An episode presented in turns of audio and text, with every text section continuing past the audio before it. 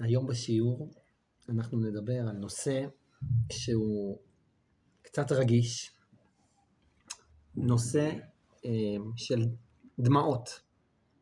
איך אנחנו צריכים להתייחס לבכי, לדמעות. אם אנחנו מקשיבים קצת לחדשות בימים האלה, לא טוב לשמוע חדשות. אבל כששומעים פה ושם, זה לפעמים קשה לעצור את הבכי ואת ההתרגשות. אז אני רוצה לשאול אתכם, בכי זה דבר אה, טוב או לא טוב? טוב. אז- משחרר, זה מנקה. נכון. אז האמת שכמו כל דבר בחיים, הרבי אה, הרייץ, רבי יוסף יצחק מלובביץ', כתב פעם שבעולם הזה, אה, זה נקרא עלמא דשיקרא, זה עולם של ערבוב. אין טוב בלי רע ואין רע בלי טוב. כל דבר זה מעורבב, אז גם דמעות, גם בכי, יש לזה דבר טוב, כמו שאתה ציינת, זה משחרר, אנחנו ניגע בזה תכף, טיפה נתעמק בזה, אבל יכול להיות משהו לא טוב בדמעות. מישהו רוצה להציע מה יכול להיות משהו שהוא לא טוב בבכי ובדמעות? נגיד על בן אדם נגיד שנפטר, נגיד שגם כתוב גם שאסור לבכות יותר מדי, וזה גורם כבר... אז כאילו, אתה מעלה כאן, נקודה מעניינת, אה, על אה, אה, האם לא, צריך, אני מייחד לרגע אז- לכל דבר בחיים, כאילו, כן. כבר יותר מדי. אה, אז דווקא הנקודה שאתה מעלה בנושא של אבל, אז דווקא בתורה, בניגוד ל- לדתות אחרות, לתורות אחרות, להשקפות אחרות, התורה מייחסת מאוד מאוד חשיבות לאבל. שלושה ימים לבכי, ועוד שבעה לאבל, ועוד שלושים, ויש טקסים. דווקא התורה מייחסת כן חשיבות, אבל, אבל באמת במינון, במינון, ואנחנו ננסה לגעת קצת בסוגיה הזאת. ומה שמביא אותי לדבר על הנושא הזה, זה הכוכב של הפרשה שלנו, שזה כמובן יוסי הצדיק, יוסף הצדיק. ויוסף. הצדיק בפרשה שלנו נפגש אחרי 22 שנה עם האחים שלו, בהתחלה הם לא מזהים אותו, והוא אומר להם תביאו לכאן את בנימין, בנימין היה אח שלו מאבא ומאימא, הוא רוצה לבחון אותם ולראות האם הם אה, ימסרו את הנפש בשביל החצי אח הזה. הרי למה הם כעסו? למה הם מכרו את יוסף? כי הוא הקנית אותם והכעיס אותם, אבל גם בגלל שהוא היה רק חצי אח שלהם. הוא, יוסף היה אח של, ה, של השבטים מאבא אבל לא מאימא. אז הוא אמר לעצמו, אני אבקש מהם להוריד את בנימין. ופה יהיה המבחן, האם הם למדו את הלקח, האם הם אה, חוזרים בתשובה, והם עמדו במבחן ובגדול. יהודה כמעט הלך להפוך את מצרים, להרוג ולהיהרג, לא לא היה מוכן לוותר בכלום, אם יוסף לא היה משחרר את בנימין, כי יוסף לקח את בנימין ורצה להכניס אותו לבית הכלא, כי הוא שם לו עלילה, שהוא שם לו את הגביע של הכסף, קראנו את זה בסוף הפרשה הקודמת, וזה היה המבחן שיוסף עשה להם, ואז מגיע מפגש כל כך מרגש, הוא פוגש את האחים, והוא מחבק אותם ומנשק אותם, עוד לפני שיעקב אבינו יורד, ואז בסוף בהמשך הפרשה גם כן יעקב יורד, אבל יש מפגש מאוד מאוד מיוחד בין יוסף ובנימין, שהם אחים צמודים, אחים אוהבים, שהם קרובים מאוד מאוד אחד לשני, אחים גם מאבא וגם מאימא. ואז התורה מתארת את זה ככה. אמ, האמת, אני אביא חומש, אני אדייק יותר. התורה אומרת, בוא נביא רגע חומש. אה, תפתח, תכתוב את המילים, אה, ובנימין על צווארה, אני לא זוכר את המילים הראשונות של הפסוק. אה, נזכרתי. ויפול על צווארי אחיו, ויבק, נופל, יוסף נופל על הצוואר של בנימין ובוכה, ובנימין בכה על צוואריו, בכי הדדי. יוסף בוכה על, על הצוואר של בנימין, בנימין בוכה על הצוואר של יוסף. ואם כבר נגענו בעניין הזה, בקשר המיוחד בין יוסף לבנימין, אז התורה מספרת, עוד לפני שיוסף חשף את עצמו וסיפר לאחים שהוא יוסף, הוא קרא לבנימין, והוא הוא, הוא שואל את האחים, רגע, זה, זה האח הקטן שלכם? זה בנימין? הם אומרים לו כן. ואז המדרש מספר דו-שיח מאוד מרגש שהיה ביניהם. הוא שואל את בנימין, כמה, כמה ילדים יש לך? אז בנימין אומר, יש לי עשרה ילדים. איך קוראים להם? איך קראת לילדים שלך? שואל יוסף את בנימין. ובנימין מביא לו רשימה של עשרה שמות, שמות חדשים, לא שמות שהיה אי פעם. וכל השמות האלה, כל העשרה שמות, בנימין קרא לילדים שלו על שם כל מיני מאורעות שקראו ליוסף. למשל, אה, הוא קרא לאחד מהילדים שלו חופים. למה? כי הוא אומר, אני רציתי לציין את זה שאני לא זכיתי לראות את החופה של אח שלי, ואח שלי לא זכה לראות את החופה שלי. לעוד אחד הוא קרא ראש, כי האח הזה שנאבד לי, הוא היה הראש שלי. עוד אחד הוא קרא לו נעמן, על שם שאח שלי היה נעים מאוד. וכשיוסף שמע שבנימין אחרי 22 שנה לא שוכח אותו, ומנחיל את המורשת הזאת שיש אח אבוד במצרים, גם לילדים שלו, אז יוסף מאוד מאוד התרגש ופרץ בבכי. זה היה עוד קצת לפני שהוא, אה, שהוא גילה את עצמו, ואז הפסוק הזה שהזכרתי מקודם, ויפול על צווארי אחיו ויבכו בנימין בכה על צוואריו, זה אחרי שהם כבר גילו, ואומר המדרש נקודה מעניינת. הבכי הזה כאן של יוסף ובנימין אחד על השני, שהתורה מדגישה שהבכי הזה היה על הצוואר, זה בכי לא רק על ההווה, לא רק בכי של התרגשות, זה בכי כי הם צפו לעתיד והם ראו מאורע שהולך להיות עם הצאצאים של יוסף ושל בנימין.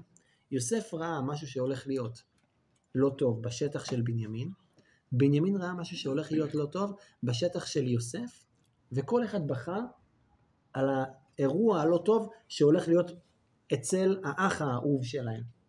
מה היה אצל יוסף שבנימין בכה עליו, ומה היה אצל בנימין שיוסף בכה עליו. אז אצל יוסף, בשטח הגיאוגרפי של יוסף, היה משכן שילה. עד היום יש מקום שנקרא שילה, שילה העתיקה, שיש שם שרידים ממשכן שילה. תכף אני אסביר מה זה משכן שילה. אצל בנימין היה השטח של בית המקדש.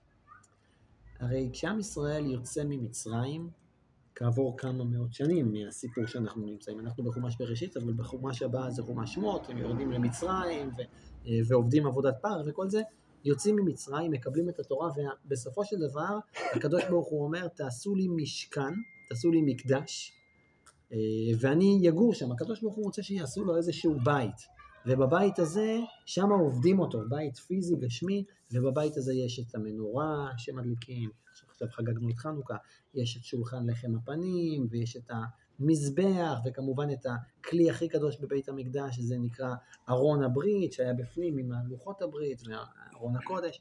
אז בהתחלה זה היה משכן שהוא היה נייד, כי אה, כל ה-40 שנה שבני ישראל הלכו במדבר, הלכו, חנו, בנו את המשכן, ואז הקדוש ברוך הוא החליט שהם ילכו לעוד תחנה, היו צריכים לפרק, לבנות מחדש. כל פעם פירקו ובנו מחדש, זה היה משכן ארעי. כשהם סיימו את ה-40 שנה שלהם במדבר, הם נכנסו לארץ ישראל, ואיפה הם שיכנו את המשכן הזה? בשטח של יוסף הצדיק, אה, בשטח של למעשה שבט אפרים, אפרים זה הבן של יוסף, אה, בעיר שילה. אה, וכמו שאמרתי, עד היום יש את היישוב שילה, ויש שם שרידים, זה נקרא שילה העתיקה, שיש שם שרידים ממשכן שילה. שם המשכן היה 360 שנה, 369 שנה ליתר דיוק, עד שבסופו של דבר עם ישראל חטא ומשכן שילה נחרב. מי החריב את המשכן? הפלישתים. זה משכן שילה, אוקיי. אה, הפלישתים מגיעים, ואז אני עושה לכם טיפה סדר היסטורי. שאול המלך עולה לגדולה, נלחם עם הפלישתים, בסוף ימיו הוא גם כן נהרג במלחמה עם הפלישתים. אחרי שאול מגיע דוד המלך, אחרי דוד המלך מגיע שלמה המלך, ששלמה בונה את בית המקדש. מה ההבדל בין המשכן לבית המקדש? משכן זה משהו שהוא ארעי, בית המקדש זה משהו שהוא של קבע. את בית המקדש כמובן שבנו בירושלים. ירושלים, בשטח של איזה שבט הייתה? ירושלים, למי שייכת ירושלים? שטח של איזה, של איזה שבט? יהודה, לא? אז זה משהו מאוד מעניין. השטח של ירושלים מחולק לשניים, יהודה ובנימין. והשטח של בית המקדש עצמו, החלק החיצוני של בית המקדש זה בשטח של יהודה. החלק הפנימי הכי הכי קדוש זה דווקא בשטח של בנימין. אם ככה יוצא לנו שמשכן שילה זה בשטח של יוסף, ובית המקדש זה דווקא בשטח של בנימין. גם המשכן של, שהיה בשילה נחרב, וגם בית המקדש נחרב. אבל ההבדל הוא שבית המקדש נחרב פעמיים. בית המקדש הראשון נחרב על ידי הבבלים, ואז עם ישראל גלה לבבל, עד שפרס הפכה לגדולה, לגדולה, כורש שלט על כל העולם ונתן ליהודים לעלות ולבנות את בית המקדש השני, שבסופו של דבר גם בית המקדש השני, אחרי 400 שנה, גם כן נחרב על ידי הרומאים. אז משכן שילה נחרב פעם אחת, בית המקדש נחרב פעמיים. לכן אה, אומר, אומרת לנו הגמרא, הגמרא במסכת מגילה, יוסף בכה אה, פעמיים, ויפול על צווארי בנימין ויבק. התורה מתארת את זה בפעמיים, הוא נפל ובכה, כאילו התורה מתארת את זה באריכות, למה? כי היה לו כביכול פעמיים על מה לבכות על הצוואר של בנימין. כי בית המקדש שהיה בשטח של בנימין נחרב פעמיים. בנימין בכה על צוואריו, זה כאילו כתוב בכי אחד, כי בנימין בכה על החורבן שהיה בשטח של יוסף, על החורבן של משכן שילה, זה היה אירוע שהוא היה פעם אחת, לא פעמיים. אז זה הבכי של, של ה, ככה הגמרא דורשת את הבכי ההדדי הזה של יוסף ובנימין. ועכשיו אני רוצה לשאול אתכם, אם כל אחד רואה את מה שעתיד להיות, יוסף רואה את החורבן שעתיד להיות אצל בנימין, בנימין רואה את החורבן שעתיד להיות אצל יוסף, וזה גורם להם לבכי. באותה מידה הם גם כן רואים את החורבן שיהיה אצלם בשטח. יוסף יודע שהחור... שמשכן שילה, שבשטח שלו, עתיד להיחרב. בנימין רואה את החורבן בשטח. של בית המקדש, שבשטח שלו שעתיד להיחרב. אז כל אחד היה צריך לבכות על המשכן שלו, על המקדש שלו שנחרב. בנימין היה צריך לבכות על בית המקדש אצלו שנחרב. יוסף היה צריך לבכות על משכן שילה שנמצא אצלו ונחרב. למה כל אחד בוכה על המשכן של, ה... של האחר שנחרב? הבנתם את השאלה? כן. אומר הרבי, על חורבן שקורה אצל אחר, אתה לא יכול לעשות כמעט שום דבר. אתה יכול להתפלל, אתה יכול לנסות לחזק, אבל בסופו של דבר מי שאחראי על השטח של האחר זה האחר, זה החבר, הוא זה שאחראי. ואם הוא יחזור בתשובה, אם הוא ייטיב את דרכיו, אז לא יהיה חורבן, אבל אתה לא יכול להיות אחראי על מישהו אחר. אתה אחראי על עצמך. מה שאתה יכול לעשות בשביל מישהו אחר, זה לבכות איתו, זה לחבק אותו, לנסות לחזק אותו. על זה אתה יכול לבכות. אבל על החורבן שעתיד להיות אצלך בשטח, אסור לך לבכות. אתה צריך לעשות כל מאמץ כדי שלא יהיה החורבן. אז אם אני חוזר רגע למה שדיברנו מקודם, בכי זה דבר טוב או לא טוב? בכי על מישהו אחר, שזה אמפתיה והזדהות, בוודאי שזה טוב. אבל לפעמים בכי זה גם כן מונע מאיתנו מלפעול. לפעמים בכי, בן אדם שבוכה, הוא מרגיש קצת אה, רגוע, טוב, לפחות בכיתי על המצב הזה, אז, אה, אז אני לא צריך לעשות אותו. שום דבר. זה, זה מרגיע, נכון, אבל זה גם כן משתיק. אז אומר לנו הרבי, אם הבכי הזה גורם לך לא לעשות דברים, זה לא בכי שהוא לא טוב.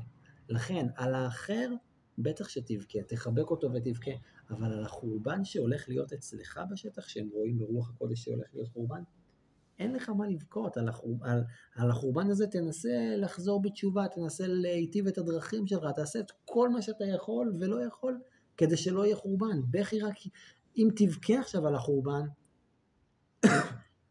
אז לא יצא מזה שום דבר, אתה. תבכה כן. ואתה תהיה מרוצה מהבכי הזה. שמעתי פעם סיפור מעניין, סיפור מרוסיה הסובייטית. אה, ברוסיה היה אסור, מה שאנחנו עושים עכשיו זה היה אסור, היו שופטים אותנו לכלא, כי מה זה אתם יושבים ו... ומדברים דברי תורה ולומדים וזה. היה פעם אה, רב שקראו לו יחזקאל, והוא ישב עם קבוצה של נערים, של צעירים, ישבו והם היו בהתוועדות, כמו שאנחנו. אמרו קצת לחיים, התוועדות, הרי... ואז בהת... בהתוועדות חסידים מדברים על, על מה שצריך להתחזק, על דברים שצריך להתחזק בהם, אם זה, אם זה על תפילה ברצינות יותר, אם זה על לימוד ברצינות יותר. והרב יחזקאל הוא היה הרב שלהם, והוא דיבר איתם בצורה מאוד מאוד מרגשת על כמה שצריך להתחזק ביידישקייט ביהדות, והם התחילו לבכות מזה, כי הוא שיקף להם כמה המצב שלהם לא מספיק טוב, שהם יכולים להיות עוד יותר טובים, והם קצת בכו מזה. פתאום, בכל אה, אה, אירוע כזה, בכל התוועדות, היו מעמידים אחד שהיה שומר בפתח, שהוא צריך להשקיף, שהשוטרים של הקג"ב, לא, פה יש לנו כבר בחוץ, אהרון, אהרון הוא השומר בחוץ. אה, אז היה אחד, אחד מהם ששומר מבחוץ, פתאום הוא נכנס באמצע שהם ככה בשיא הדרמה והבכי על כמה שהם יכולים להיות יותר טובים בקדושה ובעבודת השם. הוא אומר, הקג"ב באים, הם מיד מקפלים את הדברים, מכניסים את זה, זה נכנס מתחת הארון, זה נכנס, זה קופץ מהחלון, זה... אוקיי, נעלמו, הכל בסדר, והיה ביניהם סימן איכשהו, אחרי כמה שעות, הם חוזרים שוב ומתקבצים. שוב התלמידים והרב יחזקאל. הרב יחזקאל אומר להם, אני רוצה לשאול אתכם משהו.